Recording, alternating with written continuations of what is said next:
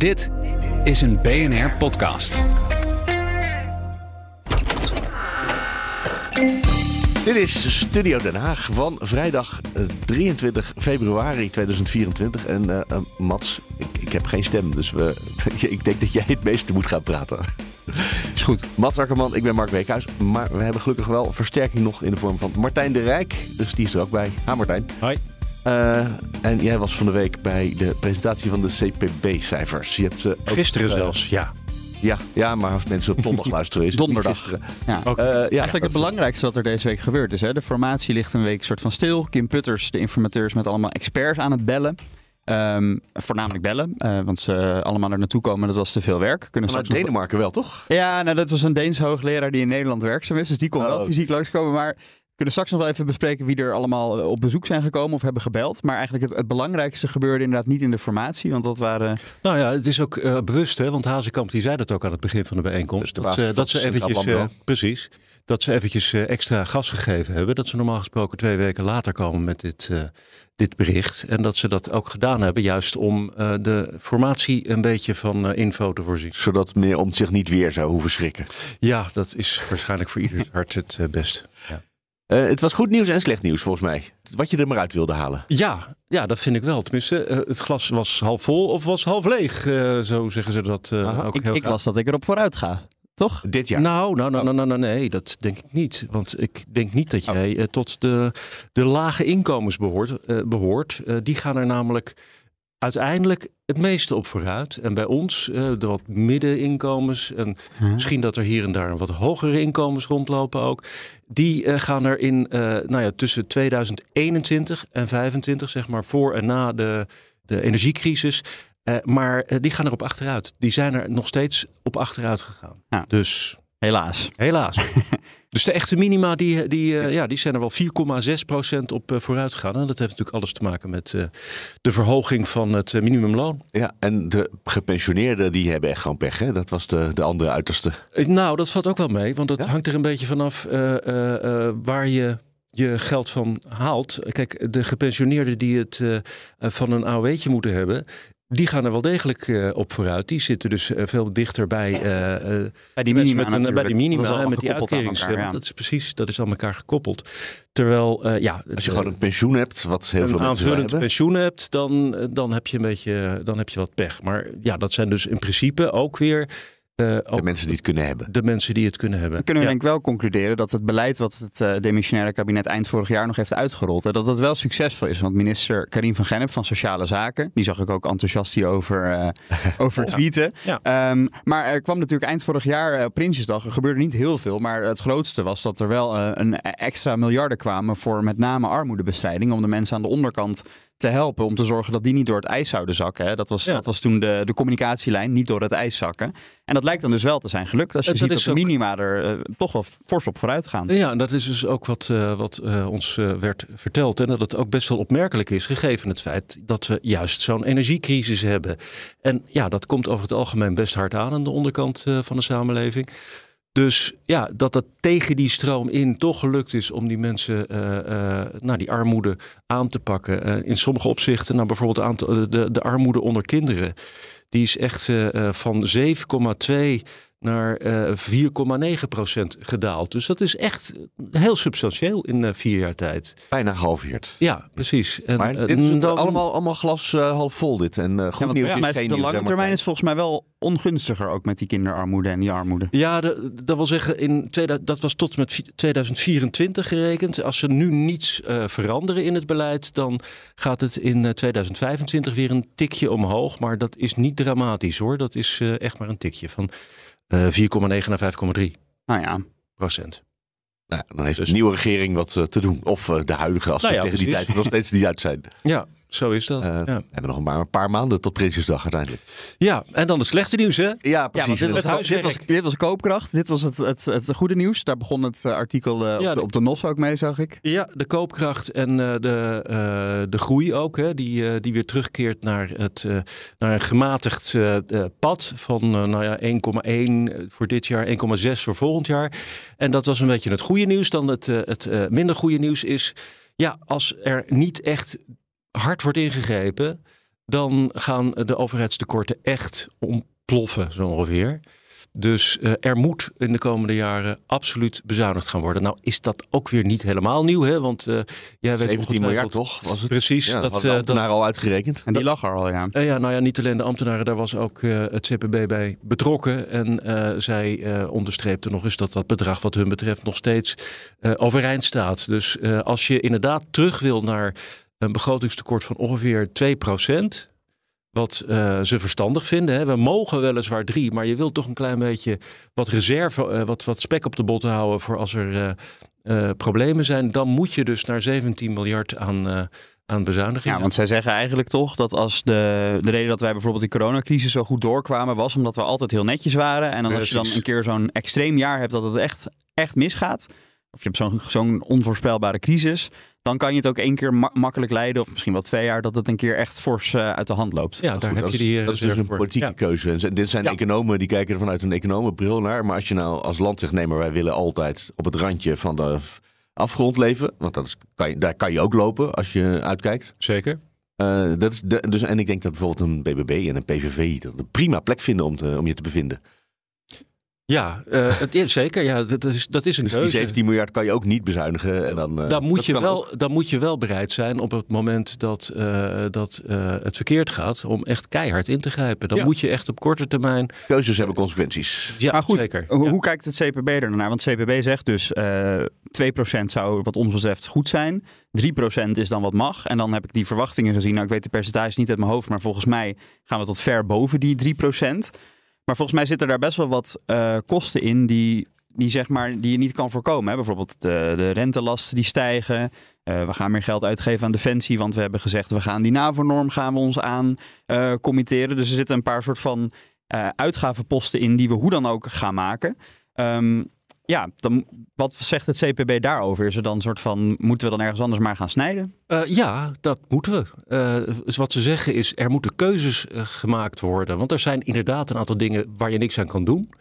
en er zijn ook een aantal dingen waarvan je echt zeker weet dat ze gaan stijgen. Dus ik noem maar wat, de sociale zekerheid, de zorg, die gaat sowieso duurder worden. Openbaar bestuur, de gemeentes die, die stevenen af op enorme tekorten in in eh, de komende jaren. Dus ook daar zal echt eh, fors eh, veel extra geld heen moeten. Um, ja, dus op de een of andere manier, je kunt twee dingen doen. Je kunt bezuinigen of je kunt de lasten verzwaren. Maar één van tweeën zul je echt moeten doen. En uiteindelijk komt het dus op neer dat er, dat er harde keuzes gemaakt zullen moeten worden. ja, en welke keuzes er gemaakt worden, dat zei je vrij terecht. Dat is, uh, dat is dan niet aan de economen, dat geven ze door aan de, aan de politici, want ja, die gaan daarover. Maar mag ik hier even suggereren dat uh, de vier partijen waarvan we nog steeds denken dat ze onze coalitie gaan worden, een meerderheid of minderheid, hoe dan ook, daar echt heel anders over denken. Dat de VVD waarschijnlijk heel braaf die 2% wel zou willen nastreven. Dat de PVV dat niet per se belangrijk vindt. En dat ze daar elkaar uh, want er, zijn nu, er wordt nu gepraat over de vorm, maar dat ze op dit soort inhoud elkaar gewoon nooit gaan vinden. Ja, er, er, gaat nog gepraat worden over de vorm. Ja, en kijk, VVD heeft inderdaad ook aangegeven dat ook bij wat voor vorm kabinet je ook doet, extra parlementair minderheid, ook dan moet er een aantal kaders zijn. En het eerste kader wat het VVD in dat licht noemde was het financiële kader. Ja. En een eerste eis die ze al wel op tafel liggen van we willen best meedoen aan zo'n andere vorm. Maar de eerste voorwaarde voor de VVD is financiële degelijkheid.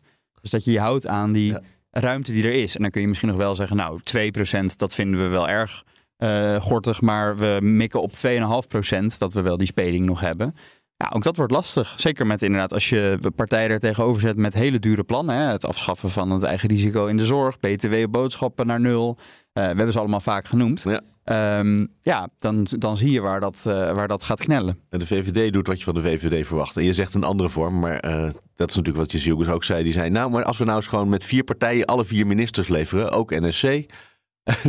en dan noemen we het extra parlementair, maar zoals Rob Jette natuurlijk zei, uh, dan bedoel je een meerderheidskabinet. Kabinet gewoon met een meerderheid waar alle ministers aan, van alle partijen in zitten. Dus daar zijn ze ook gewoon heel erg zichzelf in. Ja, precies. En wat Martijn misschien ook zegt, want kijk, VVD maakt dan nog de keuze van als je moet kiezen tussen bezuinigen of lasten verzwaren, dan bezuinigen. Nou, je kan je voorstellen dat GroenLinks Partij voor de Arbeid gaat eerst kijken op plekken waar misschien de belasting omhoog kan. Bijvoorbeeld voor bedrijven, voor aandelen, voor huizenbezitters, voor miljonairs. Ja. Dus die maken ook die keuze.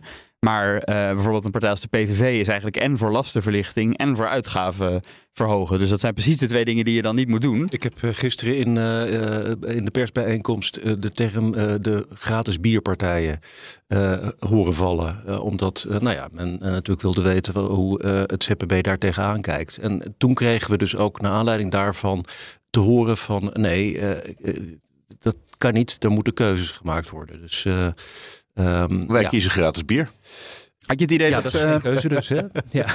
Had je het idee dat, dat Hazekamp dat hij uh, bezorgd was over, uh, over de komende jaren? Oeh. Nou, nee. Hazekamp is, is, is, uh, is een hele nuchtere, technocratische man die uh, echt niet uh, meteen in, in de gordijnen hangt van een beetje, van een beetje spanning of iets dergelijks. Dus mm, zo zou ik het niet willen zeggen. Nee, hij is gewoon heel duidelijk. Gewoon jongens, wat jullie willen. En dit is het, het keuzemenu. Dit zijn de cijfers en hier moet dit je het Dit zijn de cijfers ja. en daar moet je het mee doen. Ja, zaten er nog leuke voetnoten in? Of dingen, die, want dit zijn natuurlijk de twee grote verhalenlijnen die we ook in media van de week wel gezien hebben. Zaten er nog leuke details in? Nou ja, wat, mooie grafiekjes? Nou, wat, ik, wat ik interessant vond is, want ja, ze hebben natuurlijk eventjes opzij gezet, uh, uitgesplitst welke uitgavenposten in de, in de komende tijd nou enorm gaan, gaan stijgen. Uh, ik heb eventjes naar Defensie gekeken. Daarvan verwacht het CPB dat er ongeveer 2 miljard extra heen moet. Nou, dat bedrag dat is dus gedacht richting die 2%-norm van de NAVO. Um, aan de andere kant, ik hoor ook steeds vaker dat die 2%-norm eigenlijk wel helemaal de onderkant is. En gegeven wat we nou toch dagelijks op de voorpagina's van de kranten blijven lezen kan ik me voorstellen dat daar nog wel wat meer uh, heen moet. Dus ja, weet je, het is maar een het voorbeeld. dan ook gezegd hè, van Defensie. Precies. stel dat Amerika echt zijn handen ervan aftrekt, uh, misschien onder leiding van Trump, afhankelijk van hoe de verkiezingen lopen, dan hebben we misschien wel 4% van het inkomen nodig. Ja, en dan, succes met dan, dan, is die, dan is die 2, die 2 miljard, die, die, die schiet omhoog. Hè? Dat wordt dan echt, uh, daar kun je nog 20 bij, bij optellen zo ongeveer. Dat is gewoon een verdubbeling van van het bedrag. Dat is, ik Wat we overigens niet kunnen uitgeven omdat we de mensen niet hebben en nog steeds niet kunnen vinden. Eh, nee, dat is inderdaad ook een van die dingen die uh, overigens uh, genoemd werd. Die onderuitputting, hè, dat, uh, dat effect wat optreedt als je heel veel enthousiaste plannen hebt. En het lukt vervolgens niet om het geld uit te geven omdat je de mensen en het materiaal en de ruimte niet hebt. Die onderuitputting die er tot nu toe in zat, die begint eruit te groeien. Uh, en dat betekent dat dat geld nu inderdaad echt de deur uit, uh, uitgaat. Dat is overigens een van de redenen waarom die, die uitgaven in de komende tijd zo gaan, gaan stijgen. Maar stel dat je weer met nieuwe overenthousiaste plannen gaat komen. Ja, dan loop je gewoon tegen het, het volgende probleem op. En ja, wat dat betreft, aanstaande woensdag moet ik dan zeggen. Uh, dan uh, is er een nieuw rapport van het uh, CPB. En dan gaan ze kijken naar de arbeidsmarkt. Nou, Hazekamp wilde daar niet op vooruit lopen. Maar je kunt eigenlijk wel aan je, aan je theewater voelen dat dat ongeveer op hetzelfde neer gaat komen. Namelijk, we moeten keuzes gaan maken. Wat willen we nou? Willen we leger of willen we handen aan het bed? Of willen we de vergroening? Of, of hè, ik bedoel... de populisten gaan het nog lastig krijgen. Want die moeten daadwerkelijk zich uh, hun kaart op tafel ja, leggen. Ja, als je zowel van als, je alles wil, wil uh, sparen, dan, uh, dan, dan wordt het ingewikkeld. Het is wel interessant. Ik was gisteravond op een ledenbijeenkomst van een nieuw sociaal contract van Pieter Omzicht. Um, die natuurlijk de formatietafel twee weken geleden had verlaten vanwege de overheidsfinanciën. Althans, de overheidsfinanciën waren de druppel die de emmer deed overlopen. Of de emmer die de druppel deed overlopen, zoals hij het ook wel ergens had gezegd. moest hij zelf, maakte hij zelf een grapje over.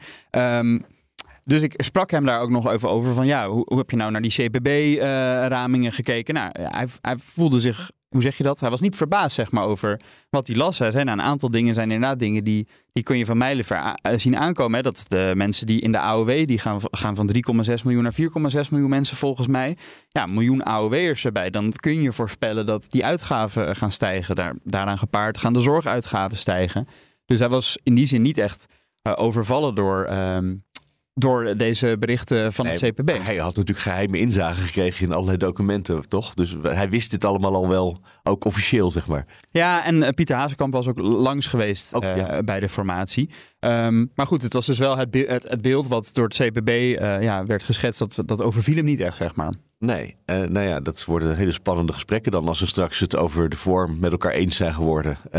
En dan de inhoud daarna moeten gaan doen. Want dat was tot nu toe een beetje wat ze geprobeerd hebben, maar daar waren ze niet zo ver mee gekomen. Nee. Nee, toch? Ingewikkelder is het niet. Ehm, maar dit moet helemaal uitgerechercheerd worden, hè, deze formatie met die vier partijen. Tot- Totdat echt helemaal duidelijk is dat het dat niet kan worden.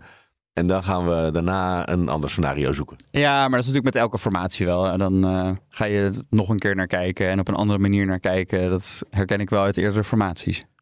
Ja, maar goed, dan hadden we nog eens een keertje een discussie van... gaan we nou GroenLinks of de Partij van de Arbeid erbij vragen of allebei? Ja. Eh, nee, niet allebei, zei dan weer één partij. Bedoel, Daar, daar viel nog iets te kiezen. Maar nu is het gewoon, het zijn die vier partijen en die zitten steeds... Ja, of is, het zijn, zijn- is dat niet helemaal het goede beeld? Zijn het niet die vier partijen die nog steeds bezig zijn de regering te vormen? Dat ligt eraan aan wie je het vraagt. Aan jou. Eh, nou, stel je vraagt dit aan Pieter Omtzigt, dan zal hij niet zeggen: nee, het, het zijn niet deze vier partijen. Die, die zegt echt weer van we moeten met alle partijen breed naar de vorm gaan kijken. Ehm, en daarom moet iedereen ook weer langskomen bij Ja. de informateur. Want we willen een breed extra parlementair kabinet met wisselende meerderheden. Ehm, maar goed, ja, als je bijvoorbeeld kijkt naar PVV of BBB, dan hebben die nog steeds wel duidelijk een voorkeur om in wat voor vorm dan ook iets met deze vier partijen ervan te maken. Ja, dat, is- ja, dat is ook uiteindelijk de opdracht aan eh, Putters, toch? Die moet eh, rekening houden met eh, onder andere de grote verschuivingen... die bij de afgelopen verkiezingen zijn eh, geweest. De Kamer gaat de beraadslaging in kennis genomen hebben van het verslag van de informateur en het daarin opgenomen advies ten aanzien van de kabinetsformatie wijst op grond van artikel 11.1 van het reglement van orde de heer K. Putters aan als informateur met als opdracht de mogelijkheden te onderzoeken voor een vruchtbare politieke samenwerking die recht doet aan de verkiezingsuitslag, inclusief de grote verschuivingen die daarbij hebben plaatsgevonden en kan rekenen op voldoende steun in de volksvertegenwoordiging, bijvoorbeeld in de vorm van een extra parlementair, gedoog- of minderheidskabinet. En deze opdracht binnen vier weken af te ronden gaat over tot de orde van de dag. Dus dat betekent eh, in, denk ik, eh, het staat er niet expliciet, maar eh, ik denk dat Wilders daarmee bedoelt de ruk naar rechts in de politiek.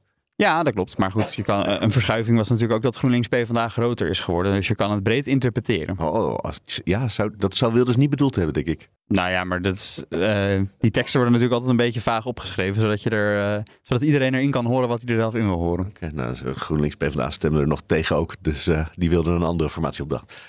Eh, maar goed, jij vertelde dat je bij die ledenbijeenkomst was. Hoe is de sfeer daar op het ogenblik? Hebben ze er een beetje vertrouwen in dat het goed af, afloopt allemaal? Nou, ik moet wel eerst even eh, zeggen wie waren de, de mensen die daar waren. Kijk, het was een, een leden-event. Volgens mij waren er ongeveer 150 mensen. Ehm, je kon daar dan online een ticket voor kopen. Een, een ticket voor 0 euro. Maar je moest wel even kopen, zodat ze wisten dat er genoeg plekken waren, zeg maar. Ja. Maar de Wie mensen... er zou komen. Hm? En wie er zou komen ook. Ja, precies. Maar in ieder geval de mensen die er waren, dat waren wel de, de diehard NSC'ers, zeg maar. Hè. Veel van de mensen waren bijvoorbeeld ook op de eerste partijbijeenkomst eind vorig jaar, toen de partij net was opgericht. Ehm, dus wel een, een groep mensen met veel support voor eh, eh, ja, Pieter Omzicht en de koers. Eh, eh, het- eerst ging Pieter eh, ging de zaal toespreken van de, de keuzes voor de afgelopen, die afgelopen weken zijn gemaakt, zeg maar. Eh, waarom ze uit de onderhandelingen waren gestapt. Dat Was verhaal toch had hij- omdat het een eh, nieuwe partij was, toch, zei hij? Een beetje jong en dat onervaren. Ja, dat was toch? toen, eh, toen ze reden. Nou, hij heeft, hij, Had wel, hij nu een betere verklaring? nou, hij heeft wel nogmaals gezegd dat het natuurlijk niet helemaal fraai was hoe het Nee, was gelopen. Dus eh, ehm, dit was overigens de tweede ledenbijeenkomst. Dus hij had Ja, dat was er verhaal, vorige week ook al eentje. Ja, in Zwolle. En daar had hij dit verhaal een keer eh, gehouden. Dus het was wel een beetje een herhaling van zetten. Maar het was ook gewoon voor leden om met Kamerleden in gesprek te gaan. En Ja. nou ja, er was toch wel een, een brede steun, merkte ik. Er was op een gegeven moment wel even een moment dat Omtzigt in zijn verhaal zat en iemand uit de zaal begon eh, ja, toch wel te roepen van ja, maar dit moet je juist doen van een vanuit een kabinet, want dan krijg je juist inzicht hierin. En er werd even een soort discussie tussen eh, Omtzigt en een partijlid. Ehm, dus eh, Kwam Omtzigt daarmee overweg? eh, nou ja, Of Hij- vond- hij kan er- voelde die zich onderbroken? hij kan er wel mee overweg, maar hij vindt wel dat hij zelf gelijk heeft. Natuurlijk. maar in de keuzes allemaal. die er gemaakt zijn. Ja. Ehm, en wel, nou ja, het, over het algemeen publiek zou ik zeggen wel ouder. Eh, veel mannen, witte mannen vooral. Eh, ook wel een paar jonge mensen. Ik sprak ook een jongen van eh, volgens mij net 18. Die bij Jong Sociaal Contract was gegaan. Oh ja. En Het waren wel echt Pieter Omzicht fans die daar rondliepen. Hè? Echt mensen, er waren ook wel wat mensen die een beetje wantrouwig waren naar journalisten. Die zoiets hadden van ja, um, Omzicht en zijn partij, die brengen de waarheid boven water. En journalisten kun je niet vertrouwen. Dat waren er maar, overigens maar een paar hoor. Maar um, ja, het, het, was wel de, de fanclub, zeg maar. Ja. Dus, de, de Dus, mensen, dus die... mensen waren enthousiast over wat ze daar te horen kregen. En uh, uiteindelijk klapte iedereen en omzicht was. Uh, dan zat weer wat steviger in het zadel. Ja, zeker. En achteraf was er nog een borrel, omzicht biertje. En uh, ja, nee, dus het was wel. Um, en wat omzicht ook wel opmerkte, dat vond ik wel interessant. Um, hij was er wel trots op dat ze dit soort bijeenkomsten hielden. Hij zei ook van ja, ik, ik ken eigenlijk geen partij die nu uh, met zijn leden weer in gesprek gaat over uh, waar zij uh, de keuzes die ze maken in de formatie. Hè. Je ziet bijvoorbeeld niet op dit moment Dylan Jessicus zaaltjes afgaan voor de VVD om te zeggen waarom. Nou, vertel verder. Ja, ja, Maak je zin af. Waarom, waarom staan we waar we staan? Heeft de VVD wel volgens mij toen gedaan toen ze net dat gedoogstandpunt hadden bekendgemaakt. Maar uh, ja, Omzicht was er dus wel trots op dat. Uh, nou ja, kijk, Geert Wilders heeft geen leden, dus die hoeft ook geen ledenbijeenkomst allemaal bij elkaar elke dag te ja. houden. Ja, precies. Um, maar dus wel ook een soort van trots van ja, we, we hebben misschien fouten gemaakt. We zijn misschien niet chic van tafel gegaan. Dat hadden we anders moeten doen. Maar we gaan wel terug naar onze leden. We gaan ook het gesprek aan. Ook we weten dat er oneenigheid is. Er werd ook gepraat over dat er iets meer dan 300 leden hadden zich uitgeschreven bij de partij sinds wat er was gebeurd. Maar dat er zich ook weer iets van 400 ingeschreven. Um, dus ze zagen het ook in de ledenadministratie dat niet iedereen tevreden was over de koers. Maar die zijn weggelopen, dus dat is niet erg. Hoef je geen rekening meer mee te houden. Nou ja, het is ook een nieuwe partij, dus ik ben misschien ja. nog een beetje aan het zoeken wie, wie is mijn achterban precies. En ja. dat geldt misschien ook voor die leden die misschien eerst dachten dit is het voor mij. En nu toch zien, nou misschien hoor ik toch ergens anders wat meer, uh, wat meer thuis. Nou ben ik uh, op de verkiezingsavond bij uh, NSC geweest. Ah, ja, dat is waar. En wat mij opviel, uh, in het verleden heb ik ook wel eens op een CDA-verkiezingsavond gestaan. En ja, gevoelsmatig hebben die twee wel het nodig met elkaar te maken. Maar bij het CDA was de gemiddelde leeftijd altijd echt heel hoog. En ik vond ze eigenlijk best jong, die uh, NSC'ers. Uh, ik bedoel, gemiddeld om me heen kijkend. Ja, misschien omdat ik zelf ook een beetje wat ouder geworden ben. Maar uh, uh, had ik toch het gevoel dat er uh, zeker ook echt een, een, een, jonge, nieuwe, jonge garde uh, aanwezig is. heb jij dat ook gemerkt bij die ledenbijeenkomst? Het was wel, ik denk, veel vijftigers en zestigers. En misschien ook nog wel wat ouder. En de, de, de mensen onder de dertig, zeg maar, dat was wel echt... een paar. Ja, dat was echt een paar. Maar goed, ja, het was inderdaad dat is, dat op, een totaal van 150 mensen. Ja. Moet ik sowieso inderdaad zeggen, op de andere partijbijeenkomsten waar ik ben geweest, is dat hè, partijleden zijn sowieso vrij Ouder, oud. Ja. Um, dus uh, volgens mij is de, de, de, partij met de meeste jonge leden is volgens mij de SGP. Omdat die juist zo'n hele... Uh, maar dat is juist omdat het natuurlijk een vrij trouwe achterban is. En dat als je dat vanuit je opvoeding meekrijgt... Die, die, die moeten allemaal ja. Ja, nee, maar, precies. Dus dat is wel... Uh, daar, daar krijg je het misschien van huis uit mee. En je, je vader zit erbij en jij stemt het ook. En je, je, gaat meteen bij die club. Maar over het algemeen is het denk ik een, een probleem wat bij meer partijen speelt. Ik denk wel dat inderdaad NSC, uh, dat zagen we ook al uit, uit kiezersonderzoek rondom de verkiezingen.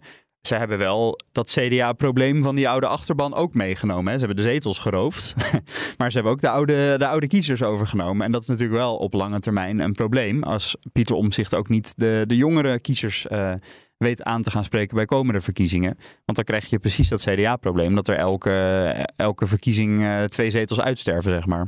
Goshie, ja. Ja. ja. ja. Hoeveel hebben ze er nu ook weer? NSC? Uh, 20. 20, dus dan gaan ze nog tien jaar mee. ja, of tien verkiezingen. Nou, dat, oh, dat is te overzien. Tien verkiezingsrondes.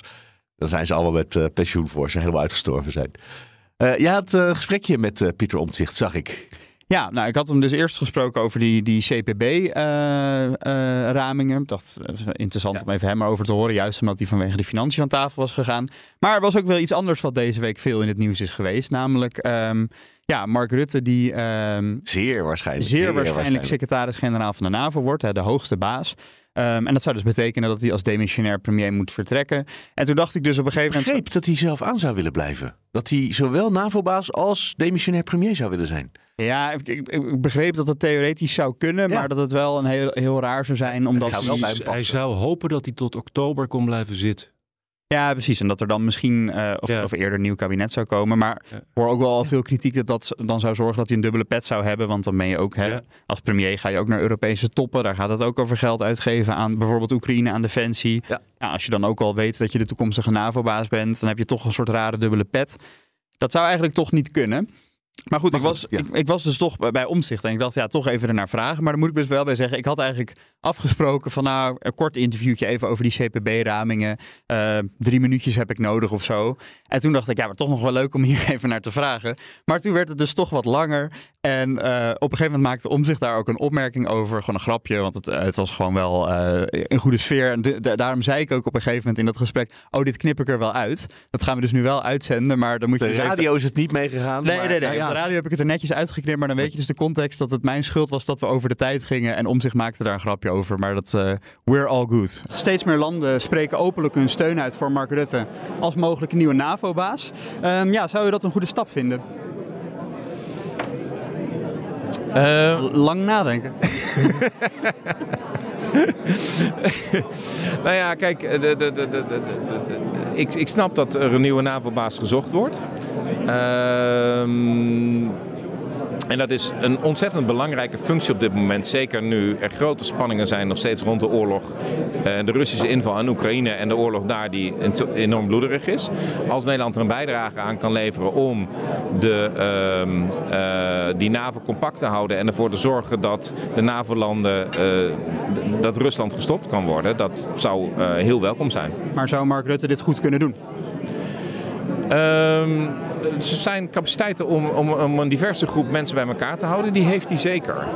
Ehm, en ja, om eerlijk te zijn, of ik alle andere kandidaten ken, dat weet ik niet. En wat ik wel weet bij zo'n proces is dat je pas op het aller, allerlaatste moment weet wat er precies gebeurt. Maar dit is, laat ik het zo zeggen, waar ik hier iets zei over dat ik niet helemaal begreep waarom Ernst Kuiper van de een op de andere moment wegging, begrijp ik wel iets beter dat eh, we een eh, goede secretaris-generaal van de NAVO nodig hebben. Ja, en nu heeft u het graag over de grondwet. Maar wie zou dan premier hier moeten worden? Als, als hij zou vertrekken, dat is, dan zou, Hypothetisch. daar zou Mark Rutte van zeggen dat is een als-dan vraag en daar ga ik geen antwoord op geven. Maar Gaat u toch niet doen? Antwoord geven zoals Mark Rutte dat zou doen? Nee, nee, nee, nee, dat mag niet van jou, dus dat ga ik niet doen. Ehm, en ik ga jou er ook niet op wijzen dat je me van tevoren gezegd hebt dat het interview maar drie minuten duurt en we al zes minuten onderweg zijn. Dus dat ga ik je ook niet vertellen. Dat zal ik uitknippen. Maar ehm, ehm, ik, ik ben eigenlijk op dit moment aan het uitzoeken wie dan de premier moet voorstellen. Want dan moet je een nieuwe demissionaire premier aanzoeken. En het is mij niet helemaal duidelijk of je daarvoor een nieuwe, twee nieuwe formaties naast elkaar hebt. Klinkt heel gek, maar feitelijk moet er dan iemand benoemd worden. En die moet dan ook het vertrouwen hebben van de, van de Tweede Kamer. Of dat de grootste partij dat zelf kan. Het lijkt er niet op dat de vicepremier eh dan eh, definitief de waarnemende rol overneemt. Dus het is niet zo dat Jette, eh, die op dit moment de eerste vicepremier is, dan automatisch zou doorschuiven. Het kostte hem wel wat moeite om te zeggen dat eh, Mark Rutte wel een geschikte kandidaat is. Hè? Ja, de eerste, uiteindelijk- Het eerste antwoord was, de NAVO is belangrijk. Ja, precies. En, eh, In essentie zei hij dat. En daarna was, maar de vraag was inderdaad niet, is de NAVO belangrijk, maar zou Rutte een goede leider zijn? Daarna zegt hij wel, en dat zegt denk ik wel genoeg, namelijk hè, dat Ernst Kuipers nu als minister is vertrokken van Volksgezondheid voor, nu we weten, een baan op een universiteit in Singapore. Eh, dat vindt hij minder te begrijpen dan als Mark Rutte zou vertrekken om naar de NAVO te gaan. Waarmee dus eigenlijk zegt, de premier, belangrijkste van allemaal. Nee, maar voor de een- NAVO mag je wel vertrekken. Onze premier heeft toch alleen maar een ceremoniële lintjesfunctie. Eh, al die, dat zegt Mark Rutte altijd. Ik ga er niet over. Maar je, over onderwijs moet je bij de minister van Onderwijs zijn. Ja, hij, is niet, hij is niet de baas van het land. Dat eh, moet je Nee, inderdaad... dat is- eh, en hij is ook niet de baas van de regering. Dus nee, Mark Rutte kan makkelijk weg. Maar goed, dat dus- is zijn eigen definitie in elk geval. En wat er dan gebeurt? Nou ja, de vicepremier zal het in ieder geval niet overnemen. De vicepremier is eigenlijk de vervanger van de premier. Maar de VVD Wie is heeft dat op het ogenblik eigenlijk? De Rob vicepremier. Jetten. Rob de Jetten. eerste, daarna Karim van Gennep en daarna Carola Schouten. Het zou wel geestig zijn als het eh, premier Jetten de eerste wordt. Ja, gaat niet gebeuren. Nee. Ehm, de VVD heeft bij de vorige onderhandelingen over die ministersposten algemene zaken gekregen. Of de, oftewel de premier. Ja. Die post zullen ze willen houden. Eh, goh. Eh, dus dan zijn er een paar opties. Of ze gaan iemand van binnen het kabinet laten doorschuiven. Dan kun je bijvoorbeeld kijken naar Dylan Jessicus, want die is nu de partijleider. Ja. Eh, maar Die krijgt ook heel veel petten dan tegelijkertijd. Die zit in de Kamer. fractieleider, partijleider, is aan het onderhandelen met verschillende partijen over een coalitie. Is dan minister van Uh, justitie. Ja, daar wordt dan een nieuwe voor gezocht. Dat, daar komt er wel een nieuwe minister van Justitie. Dus dan zal de VVD daar een nieuw persoon voor mogen aanleveren. Eh hebben ze in het verleden veel van gehad. Veel die moesten aftreden tussentijds wel. Dus ik weet niet of ze, of ze die weer kunnen eh, terughalen. Maar eh Fred Teven, Ivo Opstelt, eh, Art van der Steur.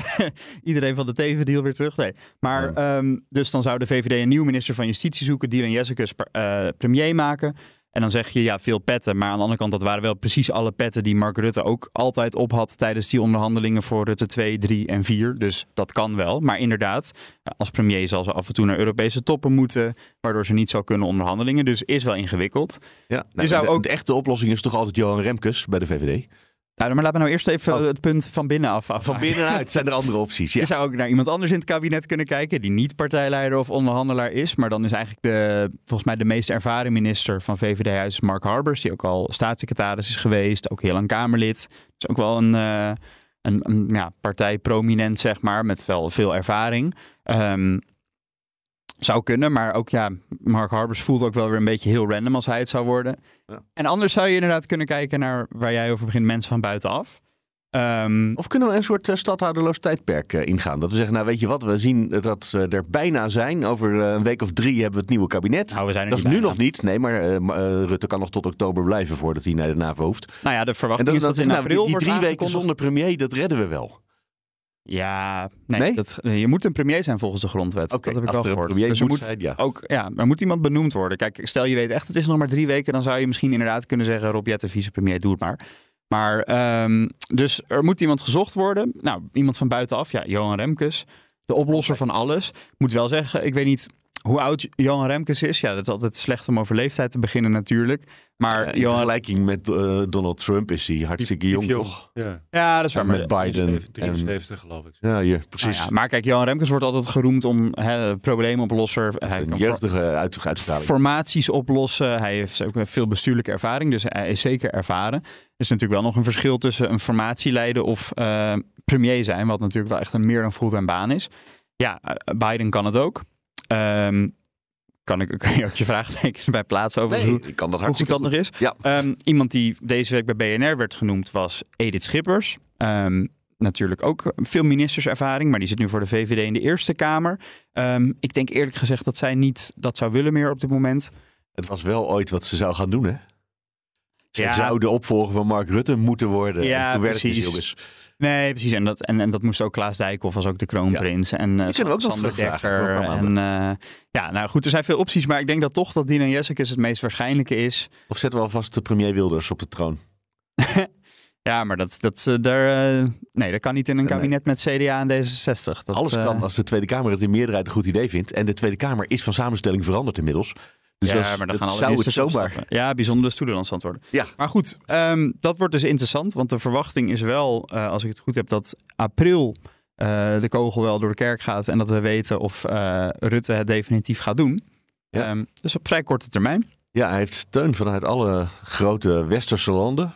Maar in Oost-Europa ligt hij moeilijk, begreep ik. En, uh, ja, die zijn nu met een tegenkandidaat gekomen. Roemenië een tegenkandidaat. En ik hoorde ergens, of ik las ergens een analyse... dat op het moment dat er twee kandidaten zijn... dat er ook een goede kans is dat ze het allebei niet worden. Omdat er dan iemand gevonden moet worden die voor iedereen acceptabel is. Ah ja. Dus het zou zo nog maar kunnen mislukken. En dan hebben we Mark Rutte nog jaren tot onze beschikking voor, uh, voor, voor de klas of uh, voor... Maar dan hebben we in dat geval... als regeringsleider. Maar dan hebben we wel Johan Remkes om naar de NAVO te sturen. Dan sturen we Johan Remkes. Nee, maar het moest Nou, een die- Oost-Europeaan zijn, dacht ik. Ik heb het even opgezocht. Remkes wordt eh, 73 in juni. Dus ik Oké. zat er net een, eh, ma- paar maandjes naast. Oké. Ehm, dit zijn spannende ontwikkelingen. En eh, er wordt nu eh, nog niet onderhandeld eh, over het nieuwe kabinet. Ehm, Nee, Putters heeft deze begint week dat weer? een aantal deskundigen langs gehad. Eh, bijvoorbeeld eh, Sibylla Dekker, minister van Staat. Maar ook eh, mensen met meer ehm, ehm, hoogleraren in de politicologie en de bestuurskunde. Eh, vandaag Carla van Balen, hoogleraar parlementaire geschiedenis. Of inmiddels emeritus hoogleraar volgens mij. Ehm, en Kees van der Staaij. eh, de, de recent afgezwaaide SGP-voorman, die ook Nestor van de Tweede Kamer was. Allemaal advies heeft gegeven over hoe de Tweede Kamer beter kan functioneren. Wel een soort eh, palet aan mensen waar ik veel mensen, inclusief ikzelf wel, over zag denken van ja, waarom deze mensen? Het, het voelde wel echt als een hele eh, nou, alsof je iedereen die er ook maar iets over te zeggen had, eh, nog een keer eh, uit zou nodigen. Gerdy Verbeet, oud-Kamervoorzitter. Marco Pastors, die volgens mij bij de LPF zat of bij Ja, Leefbaar. of, Bij eh, Rotterdam, ja. ja, precies.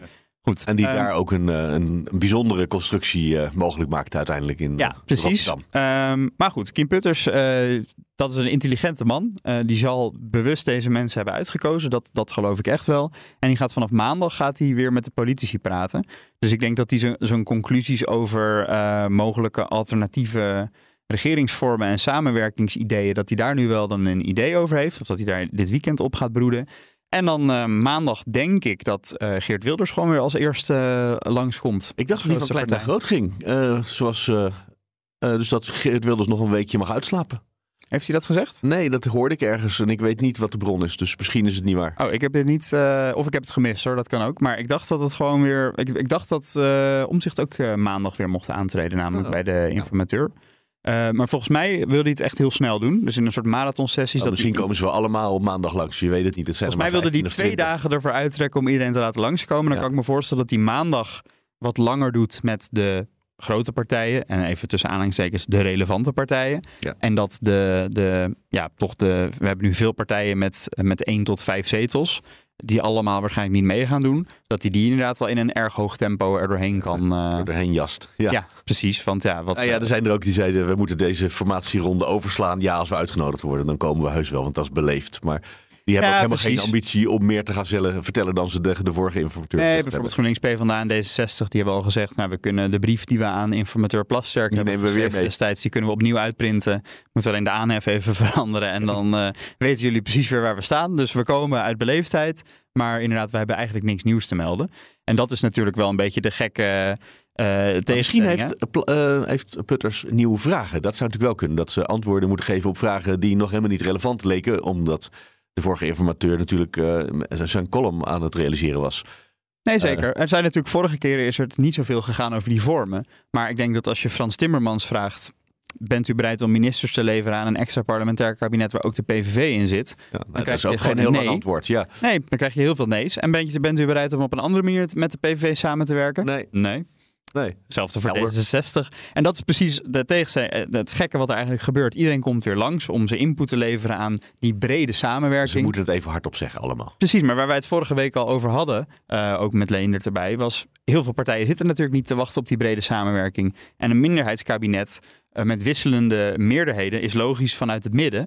Maar als je een minderheidskabinet hebt waarbij het motorblok wordt gevormd door partijen die allemaal helemaal aan de rechterkant zitten, dan is dat wel erg lastig hoe een brug slaat met de rest. Ja. Dus um, ik ben heel benieuwd. Wordt een en, hele spannende week. Ja, en uh, uiteindelijk lijkt het meest logisch dat, dat je toch weer bij die vier partijen uitkomt. En dan met die vier partijen over andere vormen gaat praten.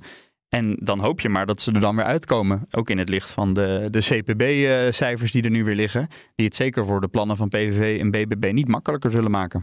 Er ligt nog wat huiswerk.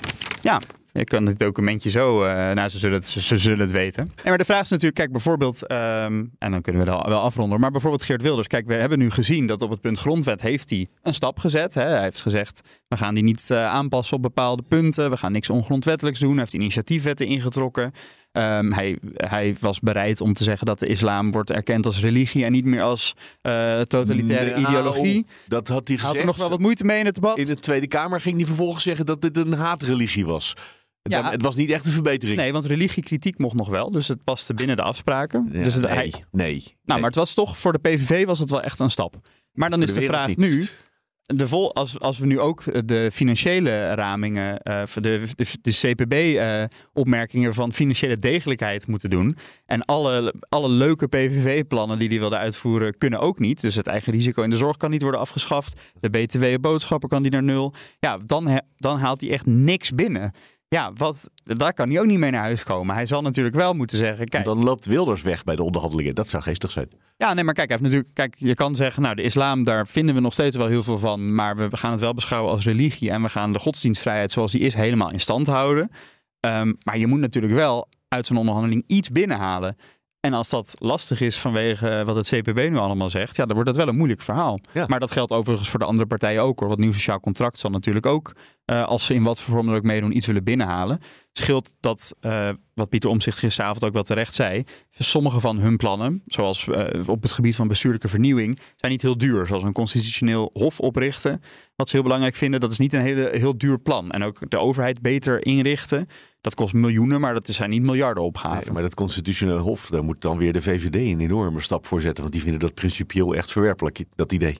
Afijn, eh dat gaan we vanzelf merken, hoe ze daar al dan niet uitkomen. Moet ik daar nog iets leuks doen? Hebben we nog iets leuks op het einde? Nee, ik heb een ergernis. een ergernis. Er was deze week een fout op de site van de Tweede Kamer, waardoor heel eventjes de, eh, van elk Kamerlid staat er zo'n kleine biografie bij. Ehm, en de hij of de zij, eh, die, hen? ja, precies, was bij elk Kamerlid veranderd in hij, zij, hen. Ehm, Kamerleden kunnen natuurlijk gewoon opgeven eh, of ze een man of een vrouw zijn. En sinds deze verkiezingen zit het eerste non-binaire Tweede Kamerlid in de Kamer. En door een foutje op de site was bij iedereen het geslacht veranderd in hij, zij, hen. Dus Caroline van der Plas was boos en die zei ik ben een zij. En, Nou de, en? de SGP was helemaal boos, want ja, de, sinds, sinds we weten zitten er alleen maar mannen voor die partij in de Tweede Kamer. En Christoffer van de SGP was toch echt een hij. En het was gewoon een foutje op de site en het werd zo opgeblazen. En het AD kwam met een Ja. artikel en de Telegraaf.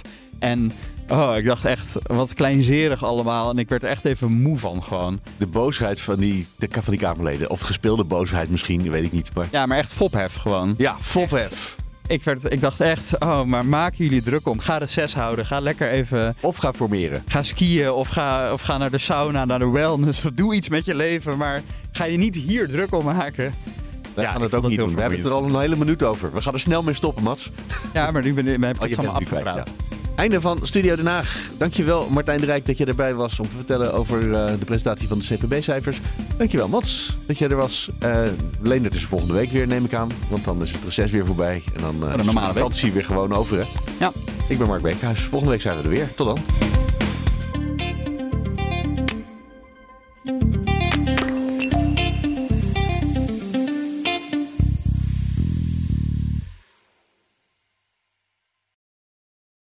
Ook Liesbeth Staats vind je in de BNR-app. Ja, heel handig. Luister live naar Kees en mij tijdens de Daily Move. Dan blijf je ook gelijk op de hoogte van breaking news en het laatste zakelijke nieuws. En daar vind je ook alle BNR-podcasts, waaronder de Perestrooikast. Download nu de gratis BNR-app en blijf scherp.